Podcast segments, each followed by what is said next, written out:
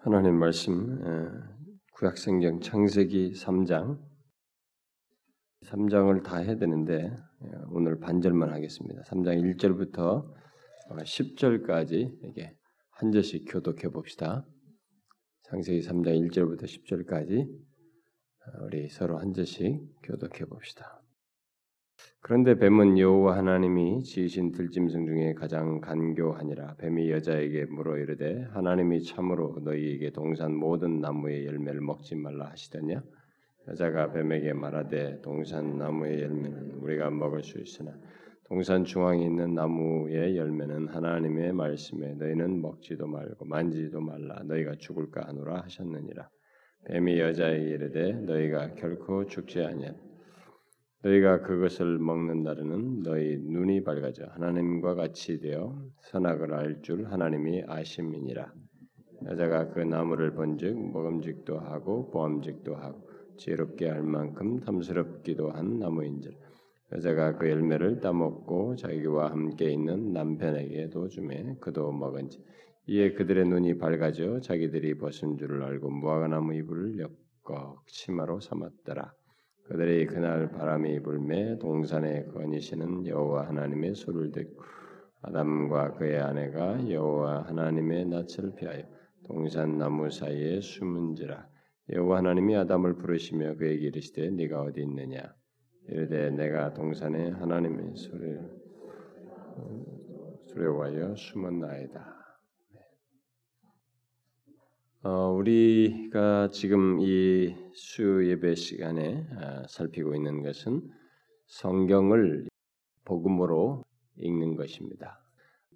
성경 전체 속에서 이렇게 어, 맨맨이 흐르고 있는 어, 복음으로 이 성경을 이해할 수밖에 없는 그런 내용들을 어, 지금 이렇게 쭉 구약부터 이렇게 쭉 살피고 있습니다. 그래서 우리가 지난 시간까지는 창세기 1장과 2장을 아, 복음과 연관지어서 이게 살펴보았죠. 아, 지금까지 우리가 다섯 번을 했는데 첫 번째부터 첫 시간부터 셋째 시간까지는 이게 복음으로 성경을 읽는다는 게 뭔지 서론적으로 그걸 얘기를 한 것이고 아, 저는 앞서서 그 네 번째와 다섯 번째는 창세기 1장과 2장에 나타난 하나님 나라를 이렇게 나누어서 어, 살폈죠.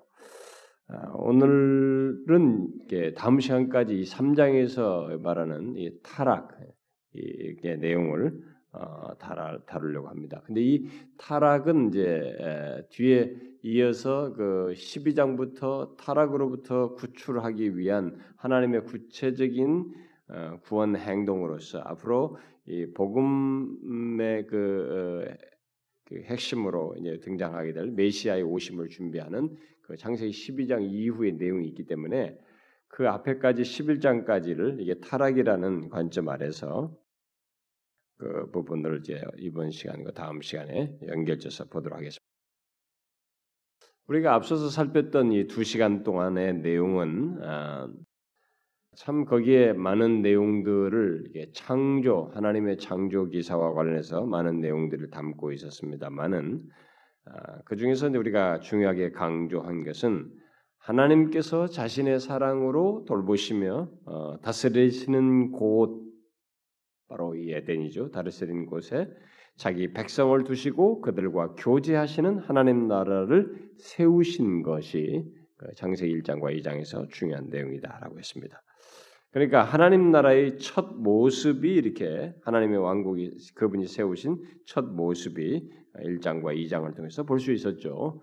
다시 말해서 하나님께서 자신이 사랑하시며 다스릴 완전한 창조계를 만드시고 그 가운데 유일하게 그의 형상으로 지음받은 인간을 피조물 중에 이 최고의 존재로 두신 가운데 하나님께서 의도하신 바대로 다시 말해서 그가 통치하는 바대로 통치하는 대로 다른 모든 것과 하나님 자신과의 관계를 갖는 것 이게 바로 이 하나님 나라의 첫 모습으로서 어, 장세기 1장과 2장에 어, 기술된 내용이었습니다.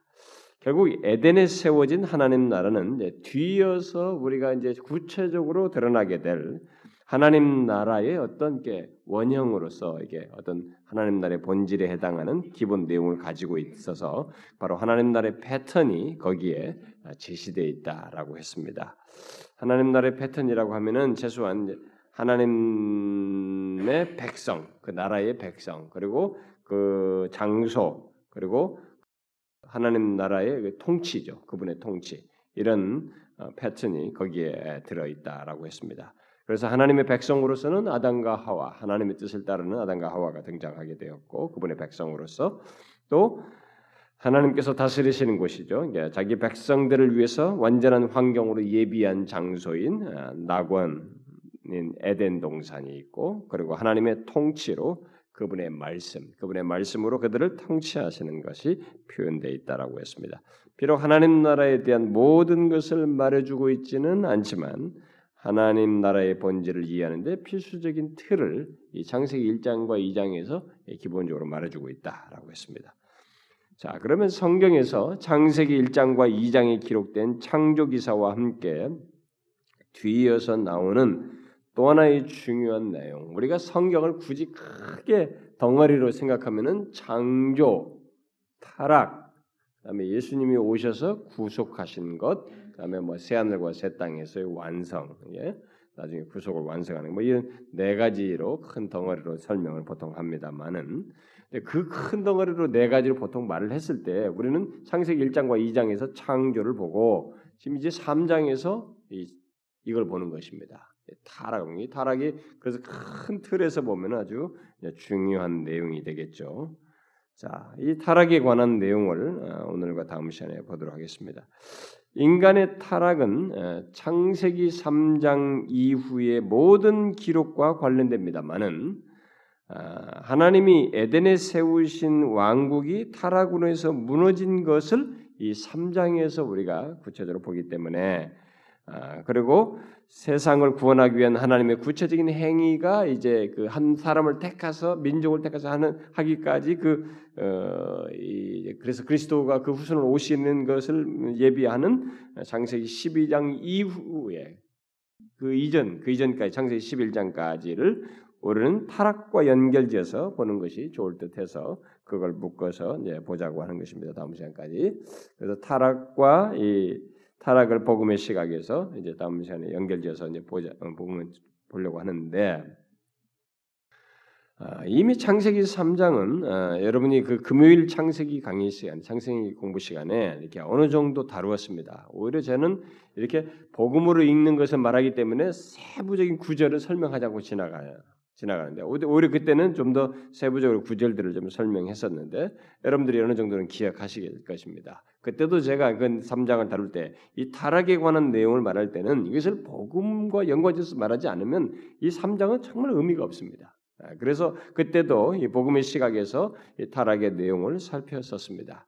그러나 또 다시 좀더 어, 보충 보완해서 이제 전체 성경 전체의 그림 속에서 이 부분을 어, 이어서 다루도록 하겠습니다.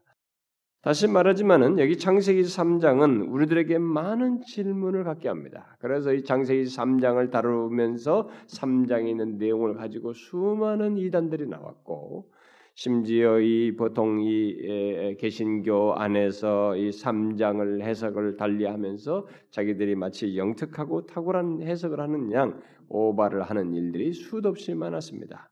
그러나 이 창세기 3장에 우리가 수많은 의문을 갖게 되는 일이 있다 할지라도 아, 뭐 예를 들어서 이 여기 나오는 이 뱀을 통해서 나오는 이, 이, 이, 악을 조장하는 이 사단의 이 뱀의 배우는 배우로 나오는 사단은 도대체 어디서 언제 무슨 일이 있었으면 언제 타락해서 언제 이런 일이 있느냐 죄와 악의 근원은 어떻게 되느냐 뭐 이런 것들 특별히 우리가 제일 문제 많이 거론하는 그런 내용들을 어, 여기서 성경은 다루지 않고 있습니다.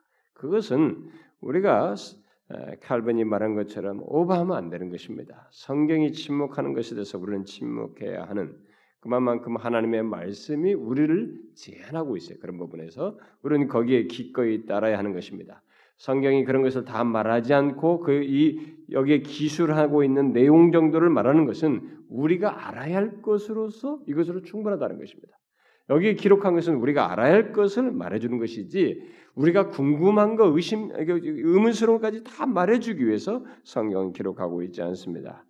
그러므로 우리는 여기서 사단의 존, 사단이 이미 존재하고 있다고 말하고 있는 것을 이 배경 속에서 알 수가 있고 또 악이 존재한다는 것을 여기서 엿보게 됩니다만은 우리는 그것을 그대로 받아들여서 이 기록된 내용들에서 우리에게 알려주는 그 메시지를 들어야 합니다. 창세기 3장을 명확 창세기 3장을 그 이 3장은 명확히 어, 밝히고 있지 않지만은 뒤에 계시록에서 보면은 여기 뱀으로 등장하는 이것을 옛 뱀으로 얘기를 하면서 이 뱀을 사단 마귀와 어, 동일시하고 있죠. 그래서 우리는 신약을 통해서 이 실체를 더 정확하게 알 뿐입니다. 자, 이런 내용을 어떤 사람들은 이제 여기 창세기 3장에서 나오는 중에 사단의 어떤 실체죠. 예, 사단의 실체가 있고 그래서 하나님을 대적하는 이런 것을 이렇게 이원론적인 예, 선악의 이원론으로 주장을 합니다. 아, 그러니까 선과 악의 세력이 처음부터 존재해가지고 계속 대립해서 싸우는 것으로 영원히 예, 선과 악의 세력이 싸우는 것으로 어, 주장을 합니다. 그래서 이 선악의 이원론이 여기 상세기 3장의 근거에서 사람들이 말을 합니다. 오늘날은 이 특별히 뉴에이지 사상을 통해서 이것이 아주 많이 이렇게 사람들에게 소개되고 있죠. 특히 뉴에이지의 사상이 어떤 이런 영화라든가 아, 특히 SF 영화 등의 이 선악 이원론을 이렇게 투영해가지고 어, 만드는 것들을 많이 보게 됩니다. 그러나 성경은 어, 사단이 하나님을 거스려 대적하는 일을 한다는 것을 말은 하고 있지만 선악 이원론은 지지하지 않습니다. 그것은 말하고 있지 않죠. 그러니까 서로 동등한 선의 세력과 악의 세력 사이의 영원한 우주적인 싸움 같은 것을 성경은 말하고 있지 않습니다. 그렇게 될 수가 없습니다. 왜냐하면 성경은 사단은 어디까지나 하나님의 피조물로서 얘기하고 있는 것입니다.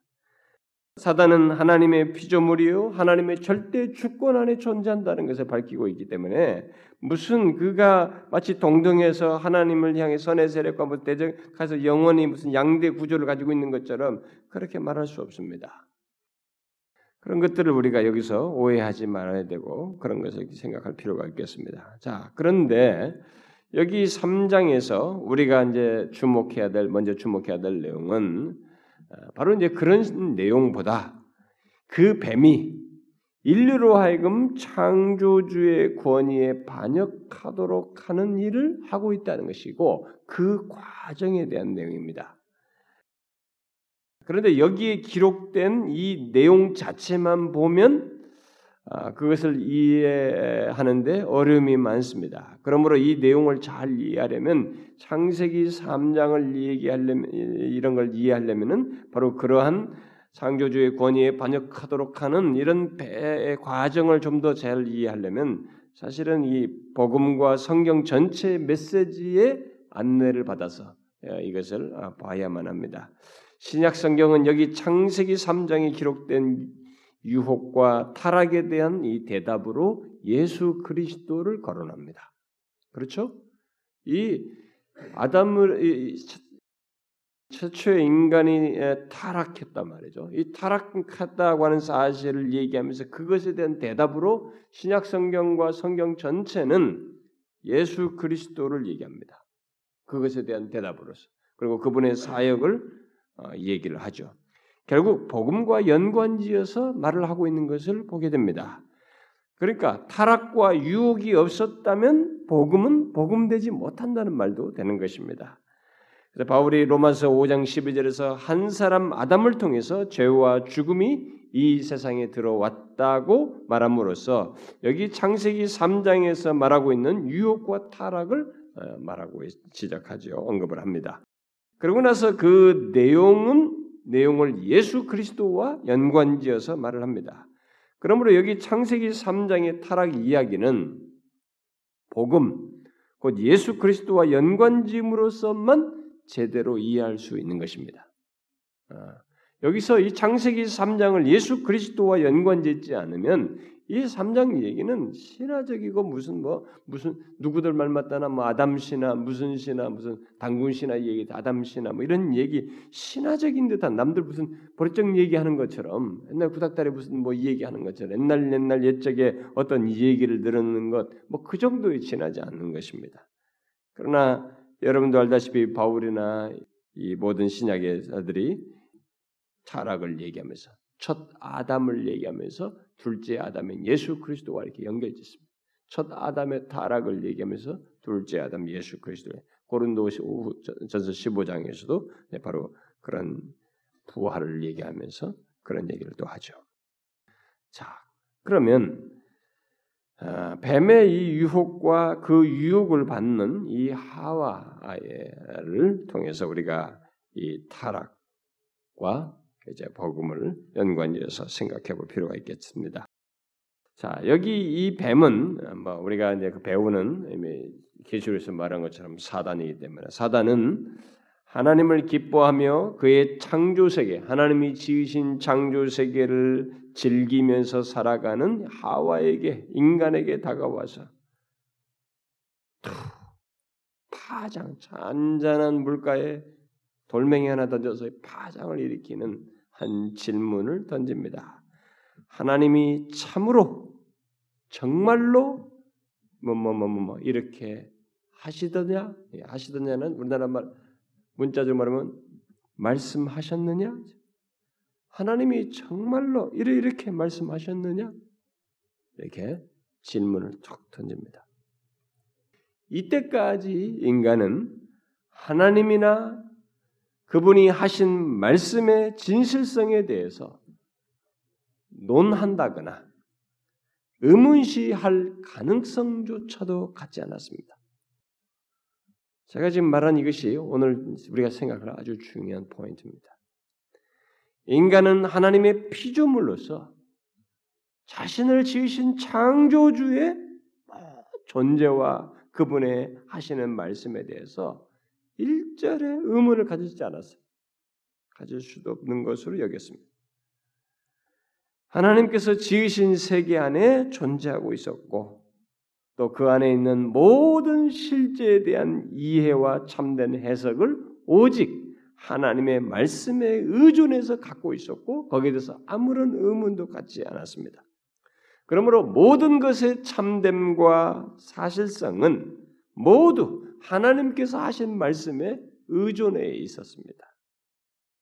그럴 수밖에 없었던 것은 하나님은 만물의 창조자요 인간의 창조자이시며 자신의 존재의 시작이요 자신들이 보고 경험하고 만지는 모든 것의 시작자이시며 창조자 그것을 새롭게 존재케 하신 분이시기 때문에 다른 것을 생각할 수가 없었습니다.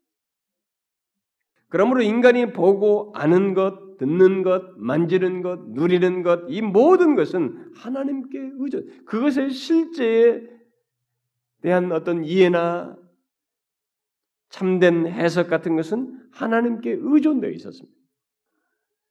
그러므로 그분과 그의 말씀을 떠나서는 그의 진리를 떠나서는 진리라고 하는 것이 있을 수도 없고 생각조차도 할 수 없는 것이었습니다.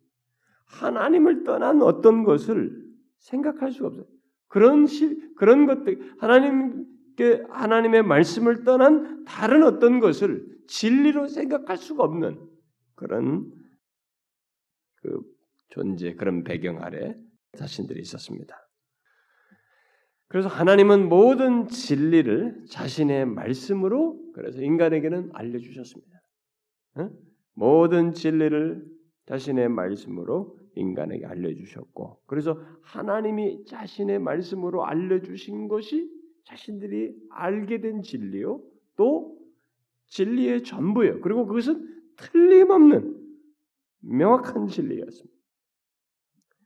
그러므로 하나님은 최종적이고 절대적인 권위를 가지고 계셨고, 동시에 하나님께서 말씀으로 알려주시는 것 또한 결국 그분의 말씀 또한 절대적이고 최종적인 권위를 갖고 있었습니다. 이런 사실을 생각할 때 사단의 질문은 여기서 지금 이 던진 이 사단의 질문은 그러니까 하나님께서 이렇게 이렇게 말씀하셨느냐라고 하는 이 질문은 뭘 도전하는 것입니까? 뭘 도전하도록 부추기는 얘기입니까? 바로 그 최종적이고 절대적인 권위를 의문케 하는 하나님의 말씀의 권위에 대해서 의심을 품도록 던지는 악한 의도가 담겨져 있는 질문인 것이죠. 하나님께서 에덴 동산에서 말씀으로 자기 백성을 곧 아담과 하와를 다스리고 있는 상태예요. 이게 에덴에 세워진 하나님 나라인 것입니다. 음? 그런 상태에서 사단은 하나님의 말씀의 권위에 의심을 야기시키는 질문을 함으로써 결국 하나님의 통치에 대한 부정적인 마음을 불러일으키는 질문을 한 것입니다. 질문을 잘 보십시오. 하나님이 참으로 우리들도 그러잖아요. 정말로 그렇게 말했어? 참으로 그죠? 어. 이게 정말로를 말을 잘 써야 된다고요, 사실. 이 어느 뉘앙 어떤 뉘앙스에서 쓰느냐에 따라서 이게 굉장히 달라지는데 하나님이 정말로 너희에게 동산 모든 나무 열매를 먹지 말라고 하시더냐? 먹지 말라고 말했느냐? 이렇게 사단은 하나님께서 그렇게 말씀하지 않으셨다는 것을 잘 알고 있습니다. 하와도 그 사실을 알고 하나님께서 그렇게 말하지 않았다는 걸 알고 있었습니다. 오직 한 나무의 열매만 먹지 말라고 한 것을 알고 있었습니다. 그래서 하와는 사단의 말을 교정해 주죠. 일단은 교정해 줍니다마는 문제는 이 과정 속에서 하나님의 말씀이 자신에게 의문시 될 수 있다고 하는 의문거리가 되도록 이렇게 허용하는 이런 반응이 이 인간에게 생기게 됩니다. 그래서 동산 중앙에 있는 나무의 열매는 하나님의 말씀에 먹지도 말고 만지도 말고 말라 너희가 죽을까 하노라라고 했다고 이렇게 말을 해요. 네, 벌써 이제 대답에서 한 나무 열매만 먹지 말라고 했다는 사실을 말하면서 뭔가 자신에게 던져진 의문거를 갖도록 한 것에 자신이 허용한 반응이 이 뒷부분에서 나타나게 됩니다. 그래서 이 말의 뉘앙스에서 우리가 알 수 있다시피 하나님의 말씀에 대한 의문을 허용하는 것을 넘어서서 하나님의 말씀의 신뢰성에 의심을 이렇게 들이우게 되는 이것을 우리가 여기서 엿보게 됩니다. 그러니까 하나님께서 하신 말씀을 그러니까 하나님께서 하신 말씀도 이게 분석되고 평가될 수 있을 뿐만 아니라 그렇게 해야 할 필요가 있다는 생각이 생기게 된 것입니다. 아, 이게 인간에게 놀라운 사실입니다. 인간에게 일어난 최초로 인간에게 일어난 아주 큰 파장이죠. 아주 큰 어, 정말 움직임입니다. 우리는 여기서 중요한 질문을 한 가지 해야 됩니다. 아, 그것은 이때 이후로 결국 모든 인간들에게 파생될 문제와 관련된 것입니다. 이게 뭐예요?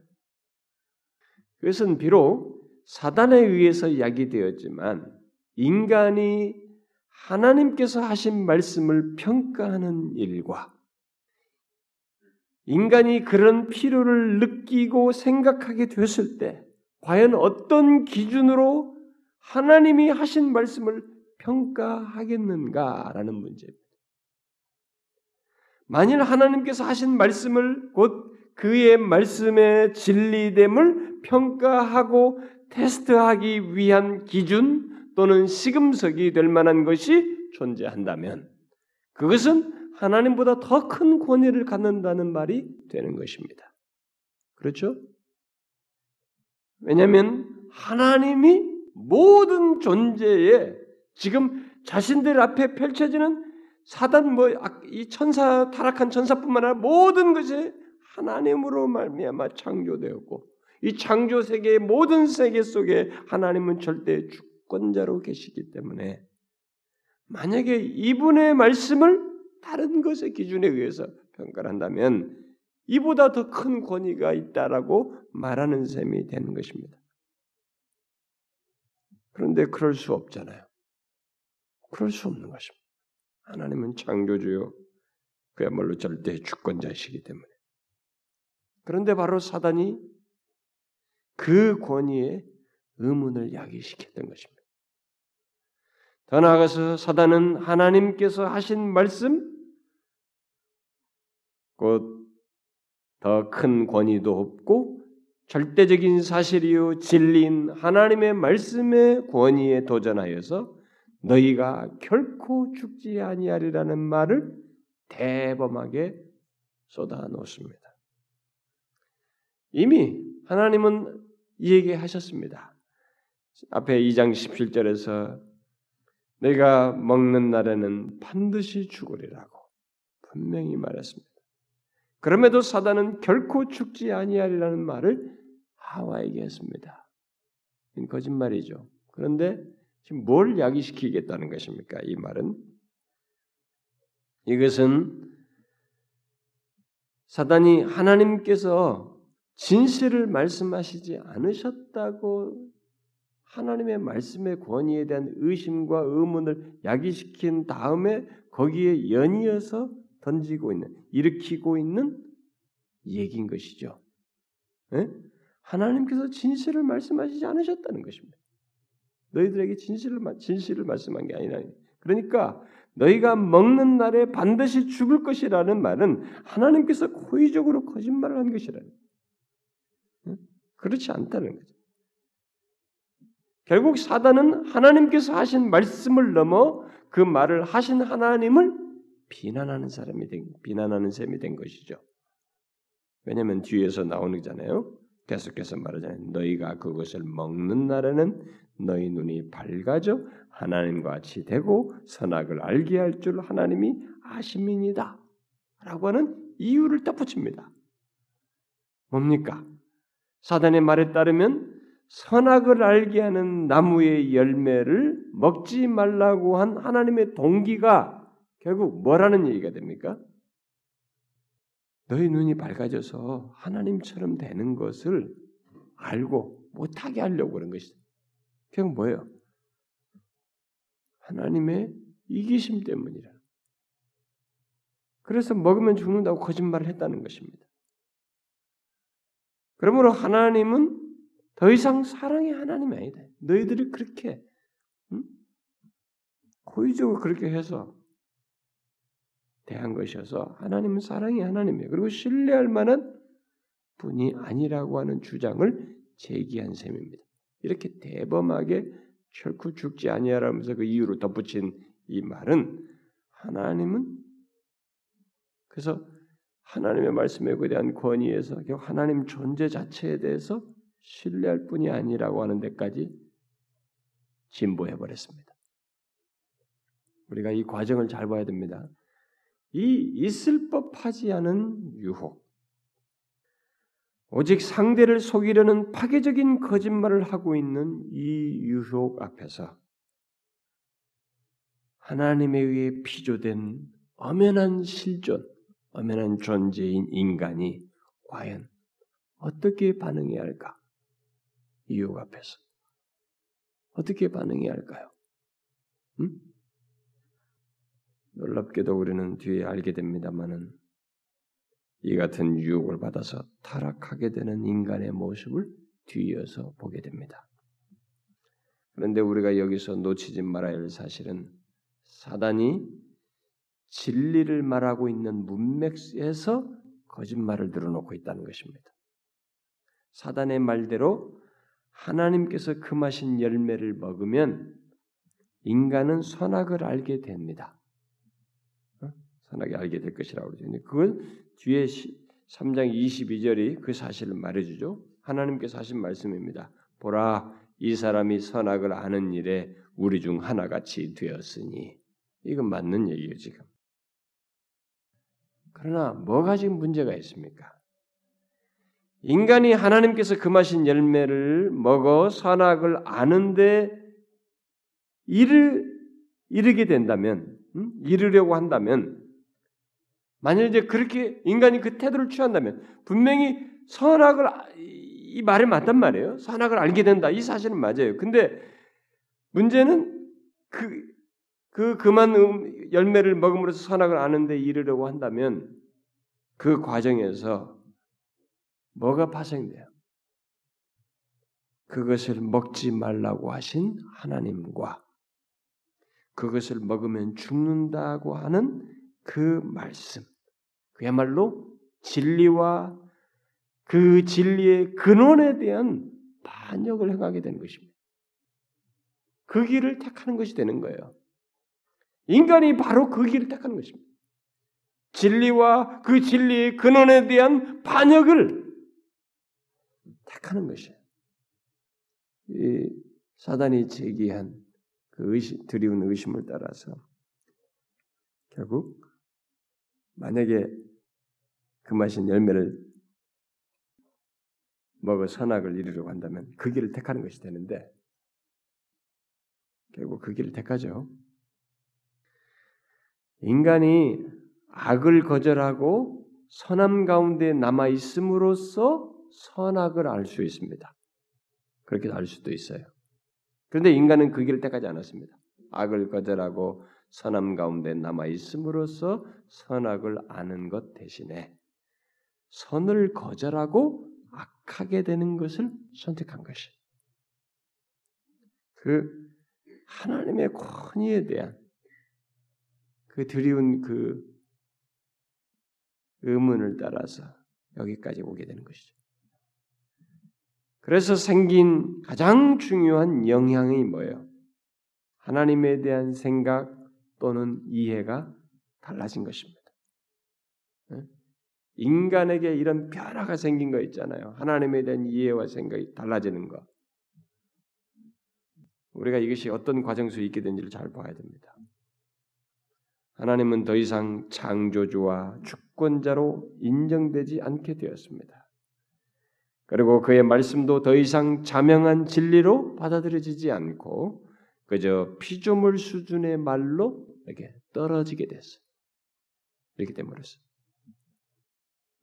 열매를 먹음으로써 무엇이 옳고 그르다고 하는 것을 아는 것, 그것이 아는 일이 있다고 그랬어요. 근데 사실 그 속에는 아는 것 정도가 아니라 무엇이 옳고 그르다는 것을 결정하는 것이 동시에 내포되어 있어요. 그러니까 인간이 범한 죄는 결국 하나님의 말씀을 거스릴 뿐만 아니라 자신이 하나님의 말씀에 해당하는 것을 곧 법을 만드는 죄를 짓는 것이 된 것이죠. 그래서 결국 인간이 이 세상의 입법자가 되고 삶의 기준이 되는 법을 스스로 만드는 길을 택한 것이 되는 것입니다. 하나님으로부터 독립해서 결국은 자기가 신이 되는 길을 택한 것이죠. 하나님처럼 되는 거죠.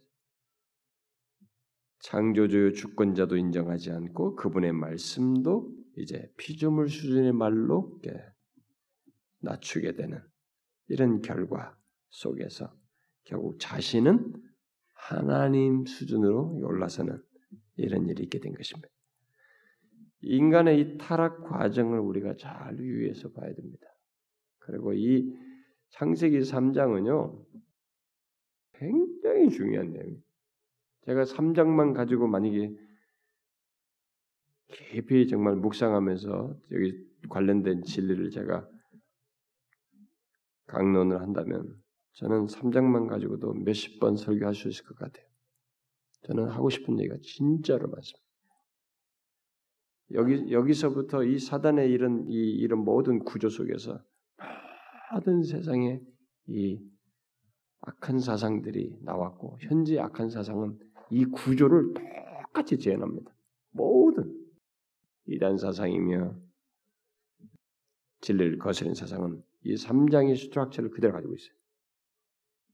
저는 얼마든지 더 많이 디테일하게 이동을 다룰 수 있습니다.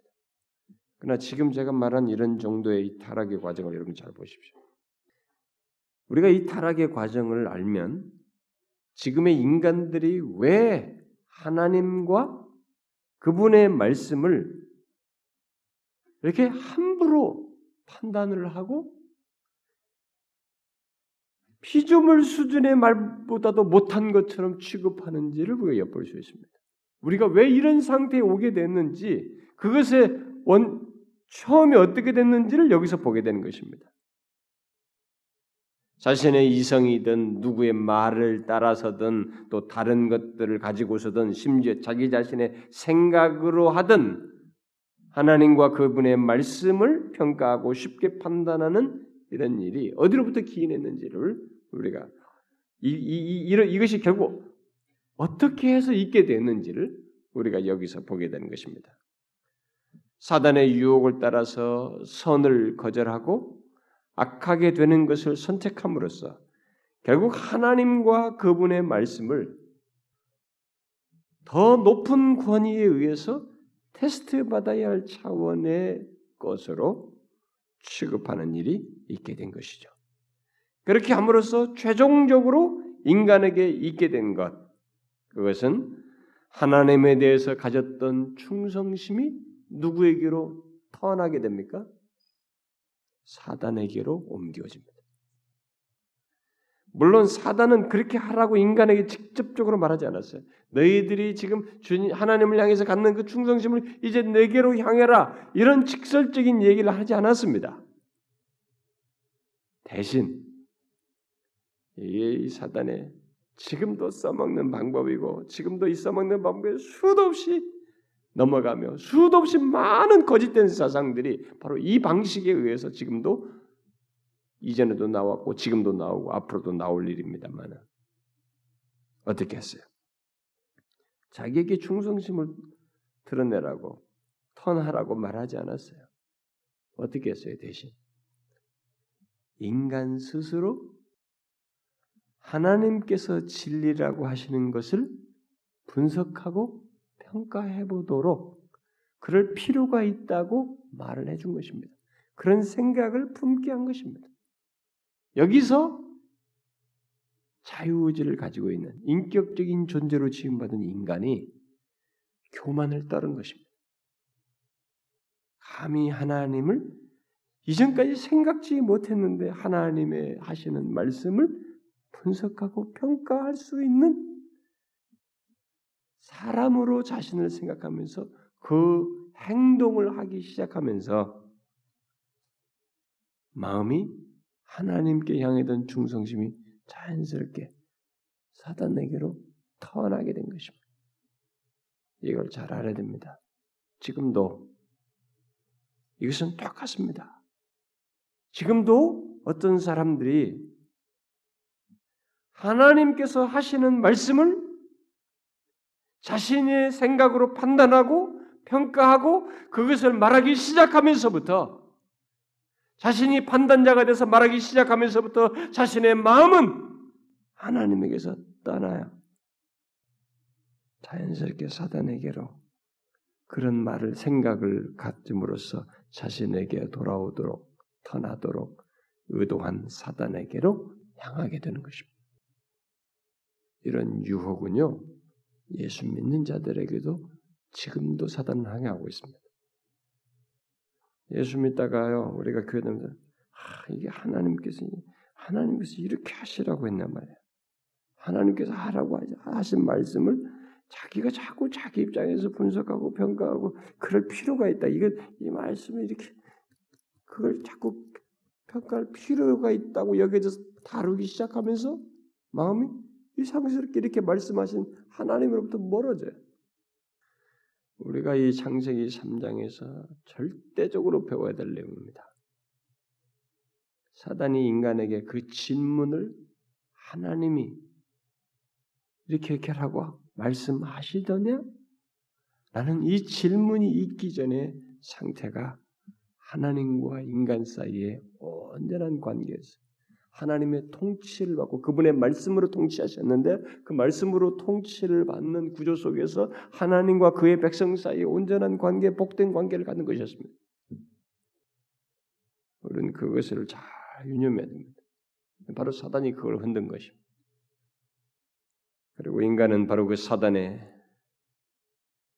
하나님께서 진리라고 하신 것을 평가할 필요가 있다고 생각하게 하는 여기에 그런 제안을 받아들이고 그것에 따라서 행하자. 결국 어떻게 됐어요? 인간의 교만함은 일어났고 그 결과로 인간은 사단을 자신의 주로 받아들이는 일을 하게 된 것입니다. 자연스럽게. 자기도 모르는 무의식한 거의 의식치 못한 채로 자기의 마음이 사단에게로 턴한 것이죠. 멀어진 것입니다. 그래서 여러분과 제가 신앙생활하면서 어느 시점에서든지 뭐 믿기 전부터 근데 믿기 전에는 뭐 선택의 여지가 없겠습니다만 예수 믿고 나서도 우리가 하나님의 말씀에 대해서 사단이 제기한 이 질문을 수용하기 시작하면 그때부터는 우리가 빨려 들어갑니다. 넘어지는 것입니다. 그러니까 여러분과 제가 신앙생활하면서 계속 이런 질문 앞에서 분명히 분별해서 카처를 할 수 있어야 됩니다. 정말 하나님이 당신에게 이렇게 이렇게 말씀하셨느냐 이게. 당신이 이렇게 힘들고 어려운데 정말 하나님이 원하시는 게 이것일까? 라고 하는 이 퀘션에 대해서 하나님께서 말씀하신 것이 분명하면은 여기에 우리는 절대로 빈틈을 둬서는 안 되는 것입니다. 우리는 여기서 생긴 이 과정 속에 생긴 결과를 놓치지 말아야 됩니다. 인간은 의식적으로 사단을 자신의 새로운 최종적인 권위로 삼음으로써 하나님께 반역하지 않았습니다. 그 대신 인간 자신이 최종적인 권위를 행사하는 역할을 감당함으로써 하나님께 반역을 한 것입니다. 인간이 어떻게 감히 피조물이 하나님께 의식적으로 그렇게 할 수 있었겠어요? 의식적으로 못했어요. 단지 그 질문을 받아서 자신이 최종적인 권위를 행사하는 역할을 감당했어요. 그 말을 따라서 그렇게 함으로써 결국 뭐예요? 이때 이후로 진리인가 아닌가는 인간 자신이 가지고 있는 기준에 의해서 테스트를 받고 결정하게 되는 이런 일이 있게 된 것입니다. 이때 이후로 인간은 이 일을 반복해 왔습니다. 진리이냐 아니냐? 그것은 자기 자신이 가지고 있는 기준, 인간이 가지고 있는 기준, 그것에 의해서 테스트해서 결정하는 것입니다. 결국 뭡니까? 마침내 인간이 하나님이 되고 말한 것이죠. 감히 하나님을 내 판단을 가지고 내 기준을 가지고 판단하는 아까 앞에서 말했죠. 피조물인 인간 앞에서 하나님은 최종적이고 절대적인 권위예요. 다른 어떤 권위를 가지고 그분을 판단할 수가 없는 그거예요. 근데 이제는 인간이 하나님을 판단할 수 있는 그러니까 그보다 더 높은 기준을 하나 제시한 거죠. 이분을 판단한다는 것은 이보다 더 높은 기준을 다른 것을 두고 있다는 얘기인데 그것을 하게 된 것이죠. 인간이 하나님이 되고 만 것입니다. 타락 이후의 인간의 역사는 바로 이 놀라운 획기적인 변화, 바로 그런 식으로 하나님과 그의 말씀을 평가하며 행하게 되었고 하나님과 그의 말씀을 자신의 생각과 자신들이 가진 통념이나 경험이나 나름 지혜롭다고 하는 주장 이런 것들보다도 낮은 권위를 갖는 것으로 여겨 취급하고 판단하는 일을 했습니다. 그래서 오늘날까지 오늘날에도 이 세상은 하나님과 그의 말씀을 여타의 것들로 기준으로 삼아서 판단해서 무시해 버립니다. 이게 타락의 실상이에요. 바로 이 타락의 실상이 하나님이 이 땅에 오셔서 구속하기 전까지 개선이 안 되는 것입니다. 그 인간 한 존재에게. 구약에 있어서도 그것은 다 은혜로 예수 그리스도 안에서 되는 것이니까 예수 그리스도 안에서 구속되기 전에는 바로 이 상태에서 타락한 상태에서 소생하지 못하는 것입니다. 하나님과 그의 말씀을 무시하는 다른 기준을 가지고 자기가 신이 돼서 무시하는 이 타락의 실상에서 벗어나지 못한다는 거예요. 예수 그리스도께서 오셔서 구속하기 전까지는. 그러니 이게 놀라운 얘기입니다. 인간의 타락은 이렇게 아, 스물스물하게 된것 같은데 이게 죽음의 상태예요. 이런 죽음으로부터 결국 하나님과 그분의 말씀이 자기에게 있어서 진짜 이렇게 쉽게 무시돼서 아무것도 아닌 것으로 취급하는 이 영적 죽음의 상태에서 인간은 자생적으로 살아나지 못하고 독생자가 오셔서 구속함으로써 그 상태로부터 살아나게 돼. 여기 바로 이런 변화. 이제 하나님을 다른 하나님의 말씀을 다른 기준에 의해서 평가함으로써 더 낮게 취급하는 이런 것의 변화가 먼저 이제 최초로 먼저 경험한 사람이 바로 하와죠.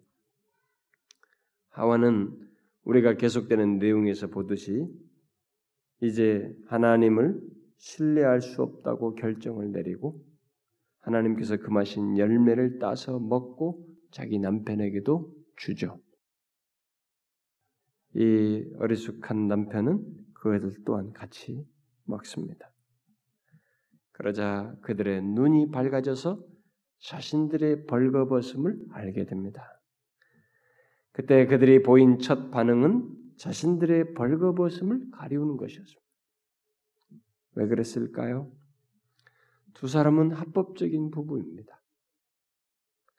그리고 그래서 합법적인 성적 행위를 가질 수 있는 그런 사이입니다. 또 그동안 그런 상태로 살아왔었습니다. 그런데 게다가 거기에는 다른 사람도 있지 않아요. 둘밖에 없어요. 그런데 왜 이 두 사람들이 자신들의 벌거벗음을 가리운단 말입니까? 이게 죄의 영향이에요. 죄 때문입니다. 죄의 영향이 그렇게 나타난 것입니다. 1차적으로 수치심으로 나타난 것이죠. 이 같은 수치심은 뒤에 10절에서 아담이 자신의 벌거벗음을 하나님 앞에서 두려워하는 원인으로 제시할 때 다시 드러나게 됩니다. 내가 벗었으므로 두려워하여 숨었나이다. 이런 건 뭡니까? 지금 이런 것. 결국 하나님께서 그러면 이제 임하셔서 질문하면서 이제 이들에게 임하셨잖아요. 이 하나님의 임하심은 결국 이들에게 중요한 것들을 보게 하는 것이죠. 뭡니까? 그들이 그동안 부인하며 무시한 하나님과 그의 말씀이 하나님 말씀의 실제를 경험하게 하는. 하나님과 그의 말씀은 무시할 수 없는 너 무시해서도 안 된다는 것을 그분의 임하심 속에서 자신들은 거기서 상대적으로 숨어서 두려워 떠는 가운데서 보게 되고 동시에 그분의 임하심 속에서 자신들의 생각과는 달리 자신들이 어떤 자인지 곧 유한한 존재이며 죄로 두려워서 떨며 수치심을 느끼고 그 자기 몸을 가리우게 되는 그런 존재인 것을 보게 됩니다.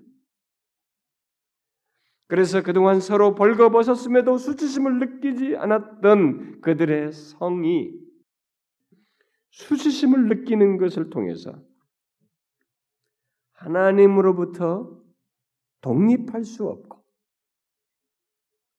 하나님과 같이도 하나님처럼도 될 수 없다는 것을 보게 된 것입니다. 그들은 스스로 숨기는 것을 통해서 배우게 된 것이죠. 배워야 했습니다. 뭐예요? 아, 양심이 움직이는 거예요. 양심이 그렇게 쉽게 무뎌지는 것이 아니구나라는 것을 보게 된 것입니다. 그래서 수치심을 느끼게 된다는 것을 보게 된 것이죠. 그뿐만 아니라 자신들이 죄를 지은 가운데서 이 양심이라고 하는 실제를 이제 배우게 되고 동시에 모든 것을 보시는 하나님의 눈을 또한 생생하게 확인하게 된 것입니다. 하나님의 눈은 속일 수 없다는 것을 여기서 이들은 배워야 했던 것입니다. 우리는 여기서 인간의 어리석음과 비참함을 봅니다.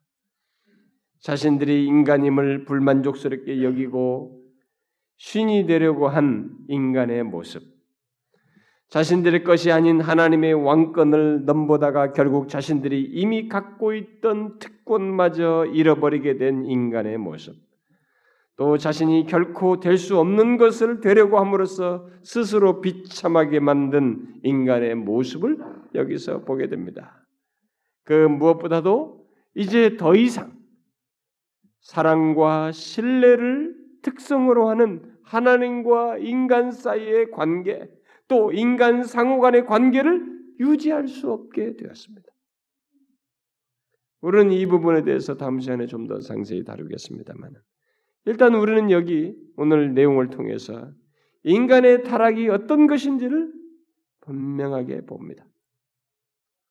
그것은 너무나 자명하신 창조주 하나님과 너무나 자명한 하나님의 말씀을 의문시하여 다른 기준으로 결국은 자기 자신을 기준 삼아 판단하고 자신이 하나님이 되려고 한 것이 타락이라고 하는 것을 보게 됩니다. 모든 인간은 바로 자신들의 첫 부모인 아담과 하와의 그 같은 행위를 통해서 같은 반역자가 되고 그 이후로 이와 똑같은 타락의 실상을 드러냅니다. 지금도 똑같이 인간들은 드러내죠. 예수 그리스도 안에서 바로 그런 상태로부터 구속되기 전까지는 하나님과 그의 말씀은 다른 기준에 의해서 특히 인간 자신에 의해서 평가되고 행하여지는 예, 이런 일이 있게 되는 것이죠. 결국 자신이 신이 되어서 행하게 되는 그런 모습을 보게 되는데 오늘날 우리 인간들이 그렇습니다. 여러분 우리 주변의 인간들 보십시오. 아, 얼마나 이들이 예수 그리스도를 만나기 전까지 인간의 모습을 보십시오. 자신이 신이 되어서 하나님과 그의 말씀을 판단하셨습니까? 피조물 수준보다도 못한 것들로 취급해서 평가해서 내어 던지고 무시하지 않습니까? 그러나 여러분 하나님의 아들 예수 그리스도께서 바로 이 구제불능인 이 상태로부터 인간을 구원하기 위해서 나중에 육신을 입고 이 땅에 오십니다. 이 타락의 상태에서 인간이 스스로 살아나지 못하는 이 타락의 저주와 죽음의 상태로부터 스스로 구원할 수 없는 인간을 구원하기 위해서 하나님이 육신을 입고 오시는 거예요. 그래서 이 타락이 없으면 사실상 복음은 복음일 수 없는 것입니다. 다음 시간에 연결해서 살펴야 내용의 흐름이 이어지겠습니다만 우리는 우선 이것을 염두에 둬야 됩니다. 하나님의 아들 예수 그리스도는 바로 이 같은 타락의 상태로부터 우리를 구원하기 위해서 오신 것입니다. 그러니까 다시 하나님과 그의 말씀을 절대적인 권위요, 최종적인 권위로 믿고 따르는 백성들로 구성된 하나님 나라를 세우기 위해서 그가 오시는 거예요. 이것이 있기 전에가 바로 그랬습니다. 말씀으로 통치하시고 그 안에서 하나님과 그분의 말씀을 절대적인 권위로 여기면서 그 말씀으로 통치받았던 그거예요. 이 하나님 나라가 여기서 무너지자. 그것을 다시 회복하시기 위해서. 바로 하나님과 그의 말씀을 절대적인 권위로 믿는 자들로 구성된 백성들을 두어 하나님 나라를 세우기 위해서 그가 이 땅에 오셨던 것이죠. 그래서 자신이 공생애를 시작하면서 내가 찾고 하나님 나라가 가까웠으니 이렇게 말한 것입니다. 여러분은 아십니까? 바로 그 하나님 나라의 백성된 자의 특징이 우리는 여기서 결국 무엇이 되어야 하는지 무엇인지를 여기서 엿보게 되는 것입니다. 뭡니까? 결국 예수님이 오셔서 하나님 나라의 백성으로 회복시킬 때그 회복시키게 되는데 그 백성이 들어오게 하는 하나님 나라에 들어오게 되는 그 백성의 특징은 결국 뭐겠어요? 이전 것의 회복이에요. 뭐요? 이 타락으로부터 회복인데 그 부처는 뭐겠어요? 하나님을 자신의 최종적이고 절대적인 권위로 믿고 인정하는 것이며 그분의 말씀을 의문시하지 않고 똑같이 절대적이고 최종적인 권위로 믿고 받아들이는 것입니다. 이게 하나님 나라의 백성된 자의 특징이요 타락으로부터 회복된 것을 말해주는 중대한 내용인 것입니다. 그래서 오늘날 이 교회 안에 들어와서 이 사람이 하나님 나라에 속하 있고 하나님 나라의 시민이 됐다라고 할 때 이 사람에게서 가장 중요한 특징 중에 가장 기본적이면서 근본적인 특징 중에 하나는 하나님의 하나님 자신이 자신에게 있어서 절대적인 최종적인 권위를 가져서 그분의 말씀이면 거기에 이해를 달지 아니하고 그 말씀을 따르는 것입니다. 그 말씀의 통치를 받는 것입니다. 그 통치를 즐거워하는 것입니다. 여기에 의문시하지 않는 것입니다. 사단은 그것을 의문시하도록 했습니다. 여러분 이것을 잘 알아야 됩니다. 주께서 때가 찾고 하나님 나라 가까웠다. 그래 너희들 불쌍히 은혜로 다 들어와라. 은혜로 다 들어오게 합니다. 은혜로 부른 자들에게 근데 뭐가 있어요? 바로 이 특징이 있는 것입니다.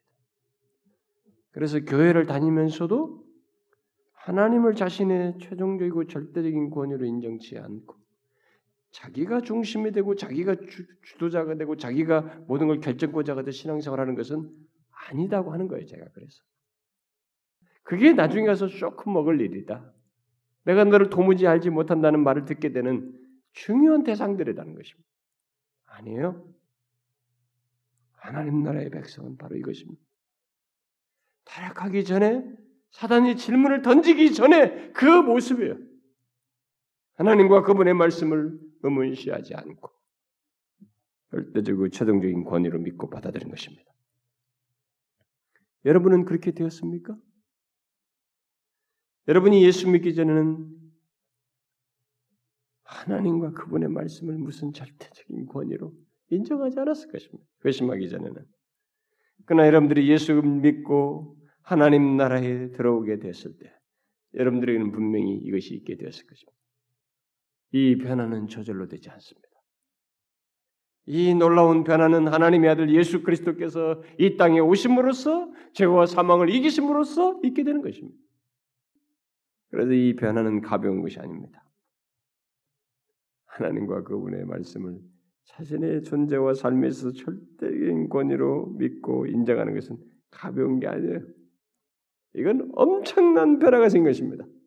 그 엄청난 변화를 가능하게 하는 근거를 예수 그리스도께서 행하셨기 때문에 그렇습니다. 그가 이, 이 땅에 하나님 나라를 오게 하였고 하나님 나라에 들어오도록 우리를 부르셨기 때문에 가능한 일이지 때로 저절로 되는 게 아닙니다. 엄청난 변화이죠. 여러분 아십니까? 그래서 지금 하나님과 그분의 말씀을 절대적인 권위로 믿고 인정하며 산다면 여러분들은 하나님 나라의 통치를 받고 있는 것입니다. 지금은 비록 완전치는 않지만 그 구조를 가지고 있는 것입니다. 하나님의 말씀으로 통치를 받는 그 백성이죠. 그 나라 시민인 것입니다. 예수 그리스도께서 바로 그것을 이루시기 위해서 오셨습니다. 너무 간단한 것 같은 이것을 우리에게 주시기 위해서 그가 오셨고 육신을 입고 십자가에 달려 죽으신 것입니다. 사랑하는 성도님 여러분, 이것을 귀하게 여기십시오. 저는 여러분들이 눈이 열려서 이것의 놀라움과 복됨과 부유함을 알기를 바랍니다. 그리고 진실로 감사할 수 있으면 좋겠고, 혹시라도 여러분들에게 이것이 없다면, 그 사람은 타락으로부터의 구원, 이전의 상태로의 회복을 위해서 그는 간절히 구해야 할 것입니다. 우리 모두 하나님 나라의 시민으로서의 하나님 자신과 그분의 말씀을 의문시하지 않고 절대적이고 최종적인 권위로 여기며 받아들이는 일이 있기를 바랍니다. 기도합시다. 하나님 아버지, 우리는 우리 자신조차도 모르고 하나님과 하나님의 말씀을 평가하고 판단하여서 무시하는 결국 내가 신이 되어 더 높은 권위가 되어 하나님을 판단하며 살 수밖에 없었던 자였습니다. 그것은 우리에게 복된 것이 아니라 저주스러운 것이요 영적으로 죽은 것이었습니다. 바로 그런 상태로부터 우리를 구원하시기 위해서 친히 이 땅에 오셔서 하나님 나라가 임하게 하시고 그 나라의 백성으로 부르셔서 다시 이전과 같은 모습, 하나님과 그의 말씀을 절대적인 권위를 믿고 인정하는 자리로 우리를 이끌어 주신 것 감사합니다. 이 놀랍고도 복된 변화를 주여 우리가 감사하며 실제로 우리의 삶 속에서 분명히 갖는 우리 모두가 되게 해 주옵소서. 예수 그리스도의 이름으로 기도하옵나이다. 아멘.